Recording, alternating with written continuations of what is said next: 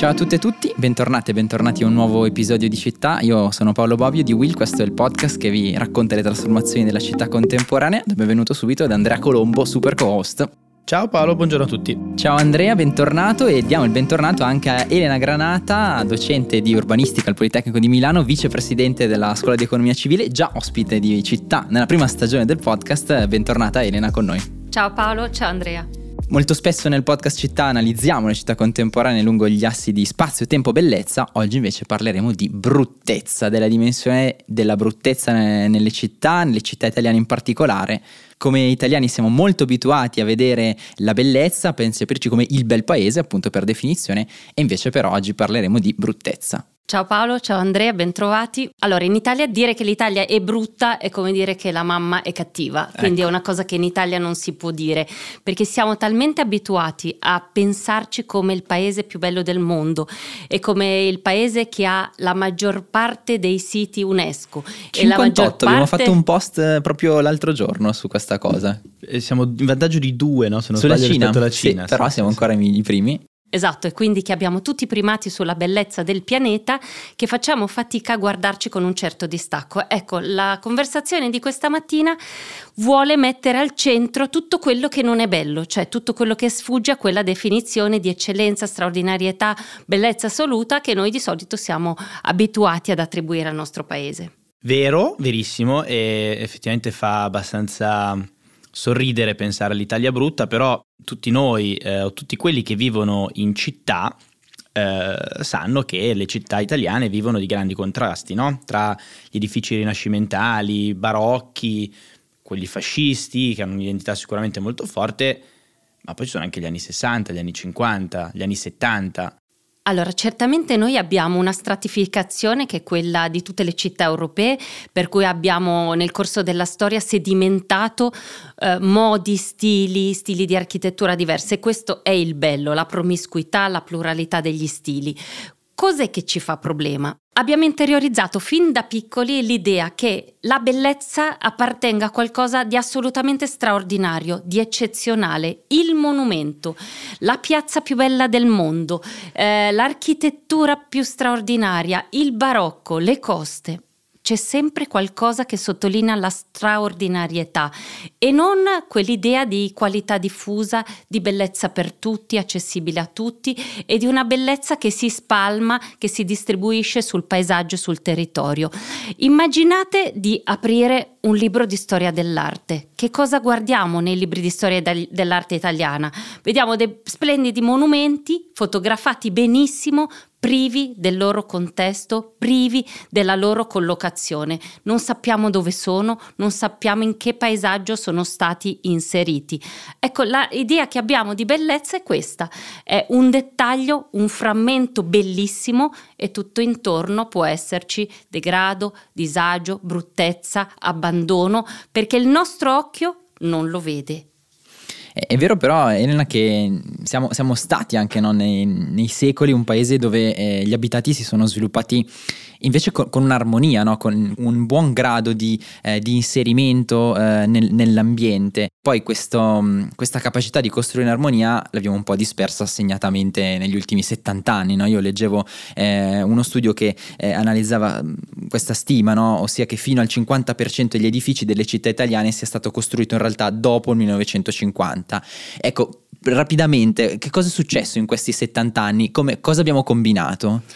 Come costruivamo prima? Cioè dal Medioevo alla metà del secolo scorso noi abbiamo condiviso con le generazioni che ci hanno preceduto un certo modo di costruire. Giancarlo De Carlo, urbanista del secolo scorso, diceva costruivamo per paesaggi. Cosa vuol dire? Che sapevamo tenere insieme la natura, l'insediamento ur- umano, eh, la scelta dei materiali autoctoni, la pietra, eh, il, il, mattone, eh, la sabbia, quello che col- eh, aveva lo stesso colore del paesaggio nel quale sapevamo costruire. Questa capacità di costruire bene nel paesaggio tra terra e cielo noi quando guardiamo San Gimignano abbiamo l'idea che sia qualcosa che è nato spontaneamente dalla terra guardando verso il cielo e che questa integrazione col paesaggio sia qualcosa di naturale e che è così da sempre, a un certo punto l'abbiamo persa. E quindi abbiamo smesso di costruire per paesaggi e abbiamo costruito per episodi singoli. Allora, che cosa ci dice la storia degli ultimi 70 anni? Alcune cose. Ci dice che abbiamo costruito troppo, è una questione di quantità. Abbiamo costruito in maniera intensiva, abbiamo costruito ovunque, a qualunque condizione, in qualunque contesto. Abbiamo costruito male, non è soltanto una questione di quantità, è una questione di qualità, spesso capannoni, edilizia diffusa, eh, villette, là dove forse non ce n'era bisogno e quindi abbiamo costruito tanto e male. E poi abbiamo lavorato, cercato la bellezza soprattutto negli interni. Gli italiani amano tantissimo gli interni rispetto agli esterni e questo dice molto anche della nostra poca attenzione al civismo, allo spazio pubblico, alla cultura condivisa. Noi abbiamo molto amore per la bellezza chiusa, meravigliosa chiusa negli interni. Pensate il fuorisalone, come straordinario proprio perché sovverte l'idea che la bellezza debba, debba stare chiusa negli spazi interni. Siamo il popolo del design, del design di interni. È, è vero, tant'è che eh, anch'io nel mio, nel mio, percorso con Tulu ho studiato come questa in realtà grande attenzione per gli interni sia eh, legata anche al bisogno fortissimo di privacy, ehm, di stare bene dentro casa, che è nato proprio nel dopoguerra, no? rispetto invece a quello che c'era prima, quindi la valorizzazione delle comunità che quindi ti portava a vivere all'esterno, quindi a vivere gli spazi, gli spazi fuori. E quindi effettivamente è qualcosa in cui mi, mi, mi, ci rivedo tantissimo, Fabio. Molto interessante. Io pensavo a due cose, mi venivano in mente due citazioni di due, di due architetti. Luigi Cacciadominioni che diceva, tra l'altro di quella generazione di architetti che poi sono stati anche i primi designer, dove lui diceva io quando progetto un interno, quando progetto un appartamento, in realtà lo penso come una città, penso a quali sono gli incroci, penso agli stop, insomma ai movimenti interni alla casa casa. Vabbè, non so se questo c'entra molto, però mi però... piaceva dirla.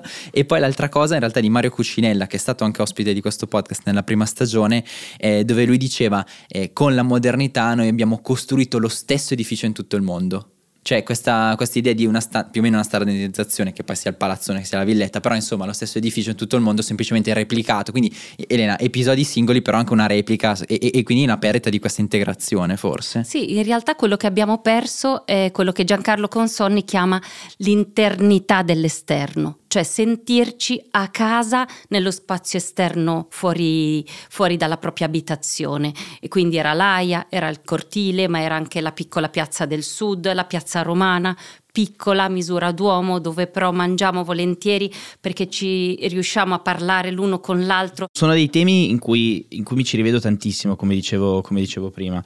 E, ehm, L'abitare collaborativo parte proprio da una logica di riscoperta del valore dell'esterno, cioè della comunità, dello stare insieme. No? Ho parlato forse in un podcast in cui ero ospite io, non cost, no? per esempio di quartieri spagnoli di Napoli, di come hanno questa, nascono proprio per avere questa apertura eh, nella città, quindi lo vediamo molto spesso in, in, tante città dove le persone vivono lo spazio all'esterno, prendono la seggiolina, la mettono fuori, fuori dalla sedia, vivono in contesti tendenzialmente molto belli e quindi è la bellezza che forse ispira e, e valorizza proprio il senso, il senso, di comunità e lo, sta, e lo, stare insieme. Quindi lo spazio interno no, che diventa, anzi lo spazio esterno, interno, questo, questo gioco tra interno e esterno è, mol, è molto bello e effettivamente poi eh, l'evoluzione ehm, sociologica, secondo me, è, è, è figlia anche di questa, di questa, cosa, il fatto che non si facciano più famiglie, è perché non c'è più il valore di comunità che ti supporta, nel, per esempio, nel fare, nel fare figli e forse c'è anche una responsabilità di come è stato costruito lo spazio, perché non c'è più la comunità, no? se, se, la vogliamo forse addirittura astrarre, astrarre un po' di più. Non so cosa ne pensi di questa mia osservazione. Uh, sì, vorrei tornare alla questione della bruttezza, cioè perché uh, non ci facciamo più caso e perché anche le persone colte, dotte, che viaggiano, che amano il nostro paese e che di- sanno distinguere il monumento, l'eccellenza, la qualità del cibo, poi in realtà siano profondamente indifferenti a quella bruttezza porta a porta, quella bruttezza casa per casa, quella bruttezza tra le case che dovrebbe invece um, suggerirci un atteggiamento più critico e di maggiore attenzione. Ecco, da dove nasce questa disattenzione alla bruttezza? Um, intanto è una questione di abitudine, una questione culturale. Il nostro occhio eh, individua l'elemento di bellezza scontornando tutto il resto. E questo è un problema perché noi dovremmo tornare a guardare le relazioni fra le cose, le relazioni fra il costruito e la natura, ci facciamo poco caso, le relazioni tra le persone nell'ambiente pubblico e quindi è proprio una questione di rieducare l'occhio. Quando l'occhio vede la bruttezza, lì comincia qualcosa che è la voglia del cambiamento. E a questo proposito noi dovremmo supportare e far conoscere tutti quei progetti che vanno a ripristinare bellezza dove si è persa, non dove c'è già, perché tutti i nostri interventi sono protesi, pensate agli interventi pubblici, gli interventi dall'alto, eh, tanti finanziamenti vanno a ripristinare bellezza dove già c'era. La questione fondamentale oggi è come facciamo a riportare bellezza dove non c'era, dove si è persa, dove è andata in qualche modo in frantumi perché è stata violentata da un'edilizia di bassa qualità. Ecco, io penso che ci sia una forte correlazione tra sentire dell'anima, sentire di appartenere a una comunità e identificazione con una bellezza minuta e quotidiana. A questo punto però eh, credo che tu abbia anticipato una nostra domanda, ossia ci sono, cioè, cioè, ci sono degli esperimenti, ci sono delle esperienze in corso che esatto, stanno lavorando in questa direzione?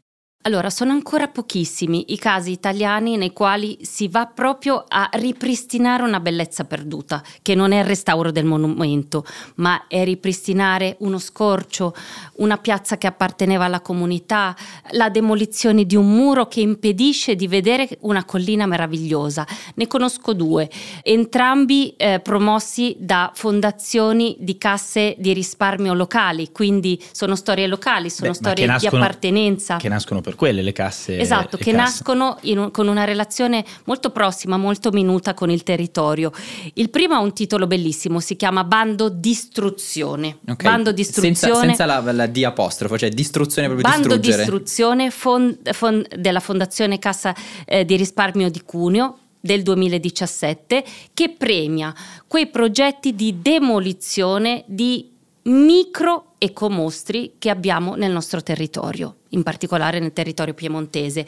E quindi non si va a guardare la grande bruttezza, ma si vanno a guardare quegli impedimenti visivi, sociali, civili che impediscono a una comunità di ritrovare il bello che, in cui si riconosceva. E quindi il primo è il bando di istruzione, il secondo è il bando Armonia Più della Fondazione Cassa di Risparmio di Biella, quindi anche qui una comunità locale che decide di premiare quelle comunità quindi di iniziativa popolare, che individuano un elemento di distonia brutto nel proprio paesaggio e vogliono rimuoverlo, migliorarlo, mitigarlo perché quel bene che è il paesaggio, che è lo scorcio, che è la vista appartiene a tutti. Quindi c'è un'idea di civismo, c'è un'idea di democrazia, c'è dietro un'idea di appartenenza e anche di iniziativa popolare che si riprende la bellezza che le spetta che non è quella del grande museo, non è quella, quella della grande architettura.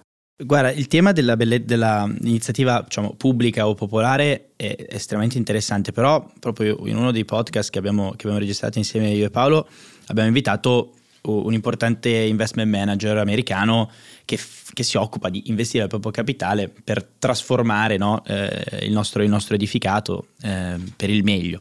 Quindi il, l'iniziativa privata del singolo sviluppatore, del singolo investitore che può in realtà a fianco no, del pubblico ehm, contribuire nella cosiddetta eh, rigenerazione urbana. Molto spesso, e questo lo vivo anche diciamo, sulla, sulla, mia pelle perché tu hai citato due bellissimi esempi, io mi, mi, permetto di portare anche il mio esempio, ehm, a Monza stiamo cercando di ehm, riconvertire l'ex carcere in un luogo per le famiglie no? e ovviamente da investitore privato hai da contemperare due esigenze, quella che sono l'esigenza ovviamente del territorio, quindi di rivalorizzare e rigenerare eh, un, un, luogo di dolore, un luogo di ferito, un luogo brutto, perché è proprio un luogo, un carcere, quindi c'è proprio il muro perimetrale altissimo in mezzo alla città, ma dall'altra parte il contemperare quelli che sono i ritorni economici no? che, da, da cui nasce per definizione l'iniziativa privata, mentre per il pubblico per il, diciamo, è molto chiaro che un, ci deve essere una, una, visione di lungo termine pubblica, statale di riqualificazione del territorio, come pensi che l'iniziativa privata possa eh, contribuire in questo, sapendo che alla fine bisogna fare eh, più eh, e meno e sperare che alla fine dell'operazione ci sia il più? L'iniziativa privata non fa assolutamente fatica a individuare valori economici, investimento immobiliare e potenzialità dal recupero soprattutto di manufatti molto belli del passato, quindi strutture industriali ma anche strutture artigianali e quindi non vedo un grande affaticamento nel soggetto privato. Quello che vedo assolutamente inesistente è l'interesse civile pubblico nell'ambire ha una bellezza diffusa e ha una bellezza alla portata della vita di tutti i giorni. Vedo una polarizzazione straordinaria tra un soggetto pubblico che investe soprattutto nell'eccellenza e un soggetto privato che lavora sulla valorizzazione immobiliare, quindi sulla rendita e quindi sul profitto. In mezzo c'è quella straordinaria domanda di bellezza, domanda di senso, domanda di visione che viene dai nostri territori e che non trova oggi risposta né nel privato né nel pubblico pubblico ed è quella animazione di società civile che sta crescendo ma è ancora molto timida nel rivendicare un diritto che è il diritto a vivere bene in un ambiente eh, qualificato, in un ambiente bello, in un ambiente verde, in un ambiente salubre.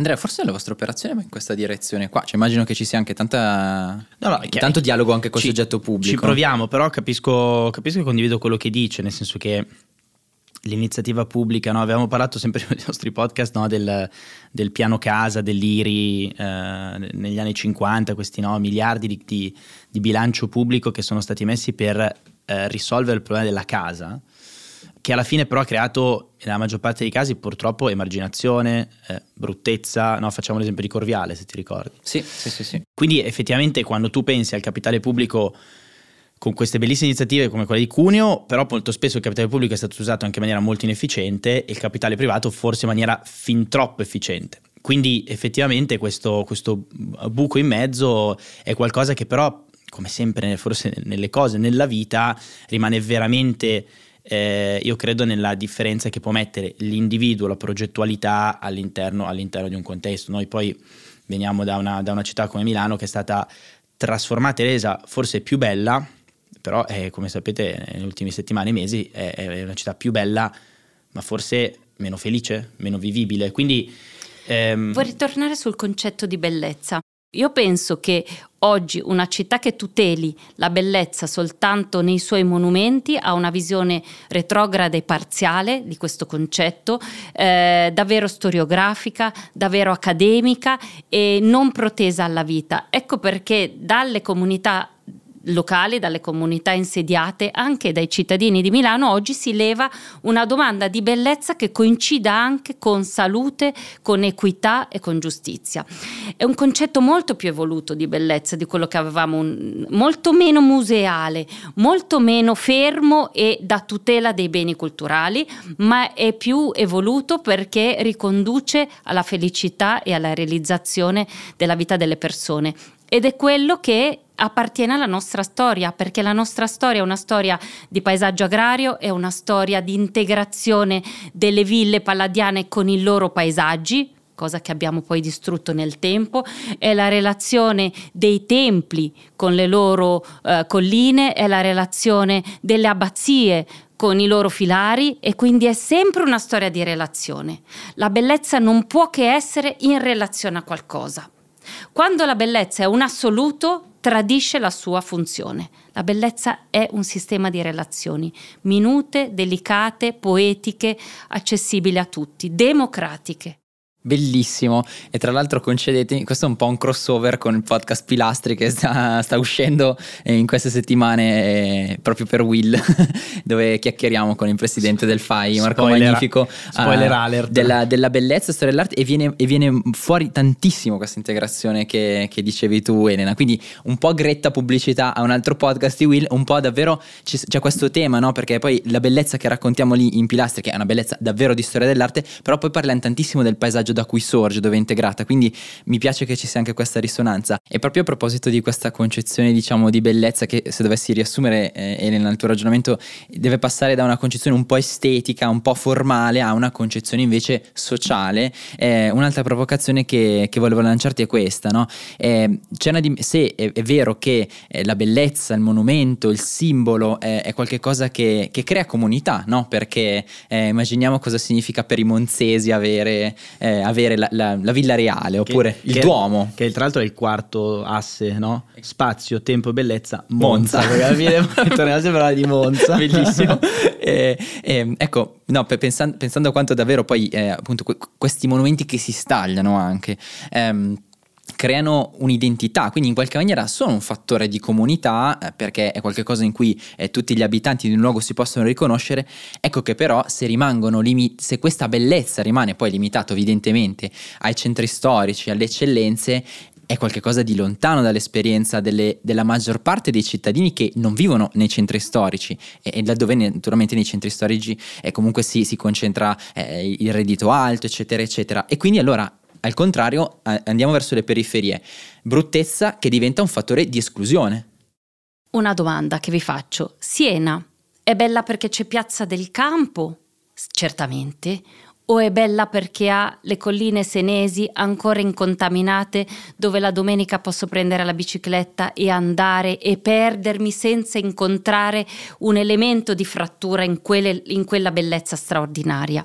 È l'una e l'altra cosa. Noi siamo molto legati al fatto che bella sia Piazza del Campo e siano le cattedrali, ma c'è una bellezza più contemporanea che è la bellezza incontaminata di quel paesaggio nel quale posso fare cose belle posso impiegare il mio tempo.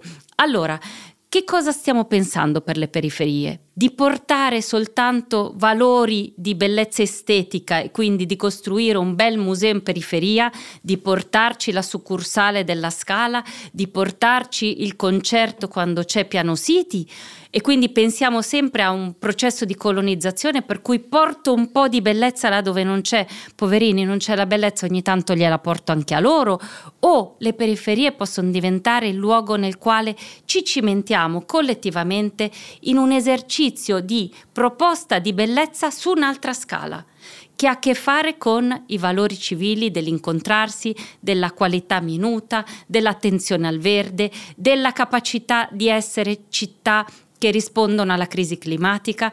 Ecco, io mi immagino per l'Italia non di fare quello che hanno fatto altri paesi eh, che anche in modo meritevole hanno portato valori estetici in periferia, quasi che dovessimo restituire alle periferie qualcosa di cui li abbiamo privati, ma immagino che diventino il laboratorio di un'idea di bellezza più contemporanea.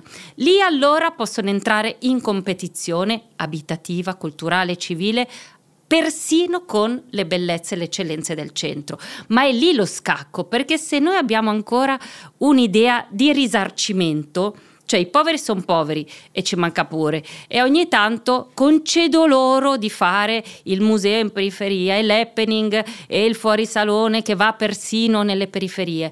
Ecco, è tutta una retorica che forse dovrebbe averci stancato perché giustifica l'idea che ci siano luoghi meno civili e meno appetibili di altri. Torno sul punto. Noi, in virtù del fatto che abbiamo una idea così alta di bellezza, così esclusiva di bellezza, di eccezionalità, abbiamo in fondo digerito di costruire persino a 500 metri dalle ville palladiane. Abbiamo costruito capannoni in prossimità delle eccellenze. Abbiamo profanato la bellezza alla Valle dei Templi con tutta l'architettura informale, l'edilizia informale. Perché, perché ce lo siamo consentito collettivamente, non ci siamo sdegnati?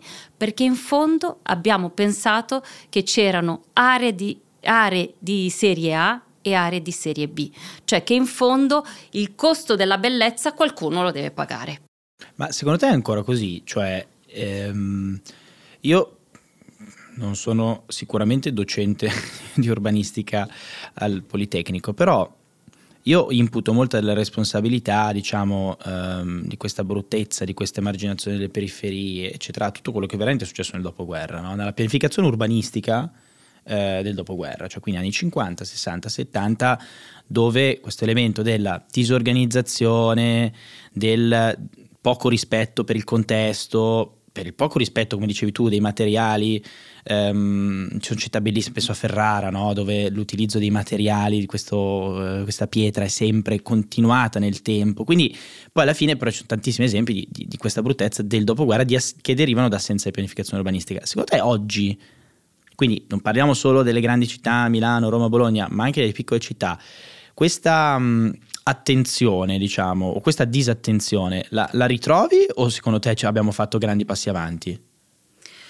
La ritrovo esattamente e i dati sul consumo di suolo eh, ci dicono che ahimè il 2021 ha un primato terribile perché è l'anno nel quale abbiamo avuto un supplemento di consumo di suolo. Consumo di suolo vuol dire trasformare un suolo agricolo eh, in, in, Italia questo o nel mondo dici? No, no, soltanto in, in Italia. Italia. Quindi i dati, sul, i dati ISPRA 2022 dicono che il consumo di suolo è aumentato nel 2021. Sono 19 ettari al giorno sono 70 km quadrati di coperture artificiali soltanto nel 2021, quindi quasi a ridosso della pandemia, vuol dire che abbiamo costruito anche mentre c'era la pandemia, è l'unico mercato che non si ferma.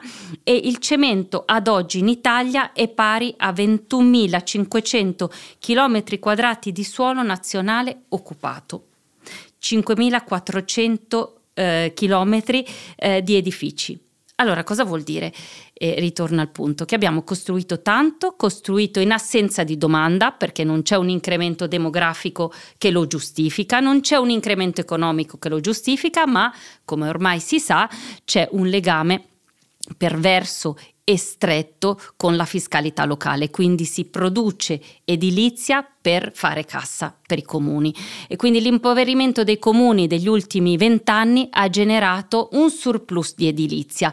Allora, mh, il punto eh, surreale del nostro paese è che non è stato fatto in deroga ai piani e alla pianificazione. È stato fatto complice la pianificazione, che prevede sempre un aumento di volumetrie, un incremento del numero di abitanti, anche laddove quegli abitanti non arriveranno mai in un piccolo comune o in una città. Ecco perché noi dobbiamo in qualche modo avere consapevolezza del modo in cui abbiamo costruito male e troppo, del fatto che abbiamo abdicato a valori paesaggistici condivisi e che questo eh, è un, dire, un, fenomeno irreversibile se, che, che dobbiamo fermare perché siamo già oltre al punto di non ritorno. Il punto di non ritorno si chiama crisi climatica.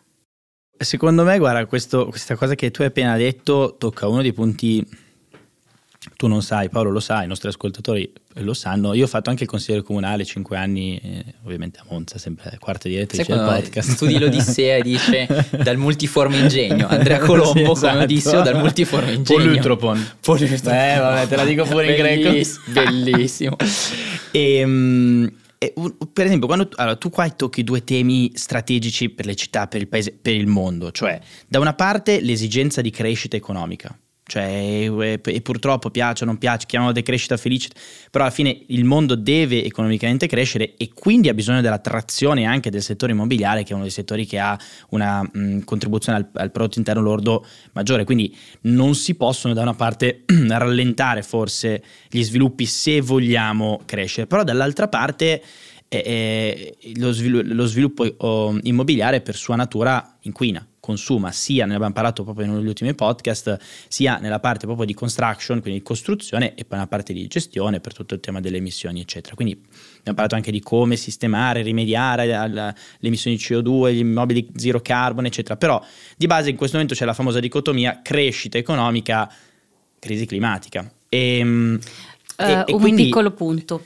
mi piacerebbe capire come queste due cose no, possono, possono, possono, sopravvivere, perché poi, eh, avendo fatto il Consiglio Comunale, io so quanto gli oneri di urbanizzazione per un'amministrazione siano vitali, ma per cosa? Non per fare ehm, eh, diciamo, opere inutili, ma molto spesso magari per sostenere i servizi sociali eh, piuttosto che altri, te- altri elementi molto molto delicati e importanti per la città. Elena ti do la parola, ma prima diciamo solo cosa sono gli oneri di urbanizzazione per chi non fosse Giusto. familiare. Oneri di urbanizzazione, una tassazione che il comune chiede all'imprenditore eh, in cambio della concessione a costruire. Quindi nell'Italia repubblicana si vincola il diritto a costruire a dare una parte, una piccola parte in compenso all'amministrazione per farci opere pubbliche. Quindi edilizia privata paga opere pubbliche. Negli ultimi 15 anni la cosa è molto cambiata in Italia perché si possono utilizzare gli oneri di urbanizzazione, decreto Berlusconi 2005, eh, per fare eh, la spesa corrente, utilizzarli per la spesa corrente. Cosa vuol dire? Che un'amministrazione può utilizzare come fondo cassa per la spesa eh, del, dei servizi sociali del proprio comune una parte di soldi che vengono dall'edilizia privata, rinunciando alle opere pubbliche. Quindi il danno è duplice. Si vincola la spesa corrente a produrre nuova edilizia e si fanno meno opere pubbliche. Questo loop tra edilizia privata, opere pubbliche e, amministra- e normale amministrazione del comune crea un circolo vizioso molto pericoloso perché noi eh, vincoliamo l'attività amministrativa alla produzione di nuova edilizia, cosa che non succede in nessuna parte del mondo. Allora, questo link ci spiega l'incremento negli ultimi 10-20 anni dell'edilizia in Italia, che è stata un'edilizia che ha pagato la spesa pubblica delle piccole amministrazioni, in particolare quelle che non ce la fanno, piuttosto che dare una risposta abitativa, immobiliare, industriale. Punto. Torno alla torniamo questione, al punto di prima. Grazie per questa chiosa chiarissima. E torniamo torno al punto. alla questione dello sviluppo. Da Quintino Sella in poi abbiamo immaginato che lo sviluppo fosse legato al tenere in mano una cazzuola, sistema del eh, eh, sviluppo come investimento immobiliare, sviluppo come edilizia e l'abbiamo talmente interiorizzato che viene ripetuto dai nostri politici, dagli amministratori, dai cittadini. Edilizia, volano dell'economia. Ma questa cosa non c'è scritta in nessun manuale di economia al mondo, perché si può fare sviluppo in molti altri modi. Si può avere un'agricoltura di eccellenza, si può avere un sistema di ricerca di eccellenza, si può avere un sistema di turismo di eccellenza, tutte cose che hanno molto poco a che fare con la distruzione dei beni comuni e del paesaggio. Allora, avendo interiorizzato che eh, la competizione il conflitto tra aumento dell'edilizia, innovazione e quindi crescita economica eh, e invece crisi, noi fa- facciamo molta fatica a immaginare uno sviluppo diverso cosa che altri paesi fanno. Allora abbiamo un'idea dello sviluppo da terzo mondo tutti i paesi del terzo mondo investono sull'edilizia come primo mercato che traina tutti gli altri. Quando un paese diventa evoluto capisce che l'edilizia deve stare al servizio di altri elementi trainanti dell'economia. Allora la domanda che vi faccio è, non siamo molto antiquati, non siamo molto arretrati quando continuiamo a dire che lo sviluppo si deve legare al, al, al, che lo sviluppo è sostanzialmente sviluppo immobiliare e senza sviluppo immobiliare non ci potrebbe essere crescita nel nostro paese? Quando però poi raccontiamo l'Italia, l'Italia non la raccontiamo attraverso lo sviluppo immobiliare, ma la raccontiamo attraverso i paesaggi, attraverso le bellezze, attraverso il cibo, attraverso il vino, attraverso la cultura, tutte cose con le quali poi non facciamo i conti. Questa certo, è la domanda radicale. Interessantissimo, però provo a portare uno, prova, un angolo diverso, okay. no? Alla fine pensiamo al turismo. Io, io faccio l'esempio di questo podcast, si chiama Città, parliamo di Dubai, Abu Dhabi, eh, Emiri, cioè questi posti che hanno avuto, veramente se si guardano le foto dell'inizio del 2000 o del fine del 1990, c'era il deserto e oggi con lo sviluppo immobiliare si sono creati dei poli di attrazione, tanto che adesso Dubai, non so se è la terza o quarta città, stato eh, più visitato nel mondo. Quindi lo sviluppo immobiliare sono torri, sono grattacieli, belli, brutti, qui lascio agli architetti decidere, eh, però hanno creato valore praticamente dalla terra arida del, del deserto. Quindi effettivamente l'immobiliare poi ha una potenza e una, una um, capacità di trasformare i luoghi enorme, perché poi all'interno di questi contesti si creano gli hotel, si creano i ristoranti, si creano tutte quelle attività economiche che eh, poi consentono anche la crescita. Quindi questa dicotomia per me è veramente di difficile Proviamo a ragionare. Eh, il caso di Dubai è eccellente perché ci consente un raffronto con l'Italia ed è quanto di più lontano esista dall'Italia. Le persone vanno a Dubai perché non c'era niente e c'è qualcosa. Ci sono i grattacieli, ci sono i centri commerciali, i mall, ci sono ogni eh, diavoleria messa in scena. E quello le, i turisti cercano a Dubai. Perché i cinesi, perché gli australiani, perché gli americani vengono in Italia? E perché continuano a venire anche in tempo di crisi. Oggi le nostre città sono amatissime da israeliani, americani, australiani, cinesi, proprio perché non trovano il modello Dubai, cioè trovano una qualità di bellezza ancora estesa al paesaggio, eh, hanno la possibilità di mangiare bene, hanno la possibilità di essere ospitati in luoghi che sono domestici, che sono intimi, eh, che sanno di casa e quindi hanno la possibilità di sentirsi a casa in contesti eh, storici però dove il presente è molto forte, dove ci sono le botteghe artigiane, dove c'è la qualità dello spazio pubblico nei centri storici.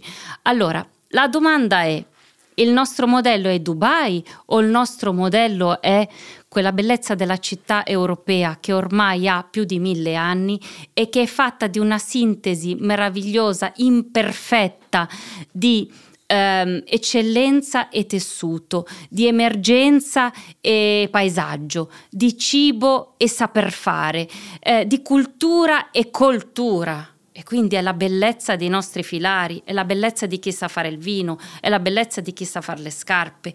Ecco, questa cosa tutti ce la invidiano e noi non riusciamo a coltivarla e noi non riusciamo a mantenerla e invidiamo agli altri i grattacieli e li facciamo anche noi, male anche noi, e vediamo agli altri i building, i centri commerciali e non capiamo che un centro storico dove ci sono le botteghe, si mangia nelle osterie, è patrimonio dell'umanità. Io vorrei che l'UNESCO mettesse sotto tutela le botteghe artigiane e le osterie italiane dove ancora si mangia con la nonna che sa fare la pasta Bellissima come un idea tempo. questa sicuramente. Veda, allora, va detto una cosa, l'UNESCO l'ultimo, l'ultimo bene che ha protetto eh, sono i portici di Bologna, quindi magari si va in quella direzione. Sì, eh, anche per chiudere questa chiacchierata è stato molto vispa. Io ho la sensazione, Andrea, di aver preso un po' di, di pettinate oggi in qualche maniera. No? Eh beh, ma io in questo, in questo tavolo sono il, il L'immobiliarista. l'immobiliarista. Ah, però tu proponi un'idea diversa e anzi ti lancio, ti lancio per chiudere, ti lancio E- questa e rimane cemento. Ti lancio la volata così, è una, un'affermazione che Andrea sta molto a cuore, perché adesso ormai noi siamo diventati un po' bro, diciamo, in questo, in questo podcast, che, no, il costruito è il riflesso della, della No, vita, la, no? la società è il riflesso dell'edificato. La società è, ah, ok, ok, il contrario. E allora, però, questa società cittadina, urbana, italiana, forse Andrea è una società che ha bisogno di riscoprire un po' una cura dello sguardo e provare a vedere la bruttezza dove fa finta di non vederla e provare ad agire in qualche maniera per dove costruisce costruire bellezza e qualche volta invece tornare indietro e dire questo è molto brutto, buttiamolo giù. No, sicuramente, sicuramente sì, credo che avere più capacità di ascolto e di sintesi tra le cose che, che sono appena state dette dalla professoressa e quelle che sono la praticità, forse la, le, ehm, ehm, l'assoluto, no? che molto spesso viene visto nel, nel modo in cui si sviluppano gli immobili, eh, penso possa essere la risposta, perché l'Italia è un paese bello, eh, è un paese ricco di, di patrimonio storico, ambientale, culturale e eh, in un mondo che sta cambiando e che quindi rende sempre più preziosa la natura, molto di più rispetto al- al- al- alle case, probabilmente ripensare il sistema paese con al centro tutto questo è una, è una chiara direzione di politica strategica di- che, che, insomma, che potrebbe, potrebbe certamente... Vorrei chiudere con una piccola provocazione. Noi siamo sempre abituati che sviluppo e crescita sta nell'aggiungere edifici, dettagli, valori, incrementi, valori immobiliari. Oggi eh, il vero valore è togliere, sottrarre, diminuire, che non è la decrescita felice, ma alle volte è proprio la demolizione fisica delle brutture. È la come il bando demolizione di Cuneo. Esatto, è la demolizione, togliere, fare spazio, è ripristinare la natura dove non c'era. Allora dobbiamo riconquistarci tutti quei valori che eh, stanno nel fare spazio, non nell'occupare spazio. Invece noi abbiamo interiorizzato un'idea veramente un po' primitiva per cui c'è un buco e lo riempio di una casa, un'edilizia, una villetta. Ma il valore oggi sta in chi è capace di demolire e di togliere. Farà i soldi in Italia Italia la prima azienda che riuscirà a fare business con le demolizioni, non con le costruzioni, non con il movimento terra che fa la mafia benissimo, non con l'edilizia abusiva, ma con una decostruzione del paese che, rip- che ripristina quelle condizioni di natura, di biodiversità, di bellezza, di accesso al verde che noi abbiamo nel nostro patrimonio genetico, perché l'Italia è la città e il suo contado e l'Italia è stata grandissima, pensate cos'è stato il Rinascimento, quando ha avuto le città più belle in, in armonia con un sistema economico giusto, la mezzadria, e un sistema di bellezza armonioso, le colline toscane. Allora ce l'abbiamo già un modello e non è dietro e davanti, perché questa sarà l'unica risposta possibile alla crisi climatica. E quindi rispondere alla crisi climatica oggi vuol dire togliere, sottrarre, diminuire, ridurre, fare soldi con le demolizioni. Andrea, magari uno spin-off per Tulu lanciato, lanciato, ci, ci rifletto lanciato, lanciato, lanciato, così. Io ringrazio molto Elena Granata, docente eh, di urbanistica al Politecnico di Milano e vicepresidente della Scuola di Economia Civile. Grazie per questa chiacchierata davvero ricca di spunti, anche molto vivace. Grazie per essere Grazie stata con noi. Andrea. La continueremo, spero, magari in un altro podcast. Assolutamente, e a tutte e a tutti che ringrazio ancora per l'ascolto, do appuntamento a un nuovo episodio di città il nostro viaggio attraverso le città contemporanee e le sue trasformazioni continua. Alla prossima. Grazie a tutti, ciao.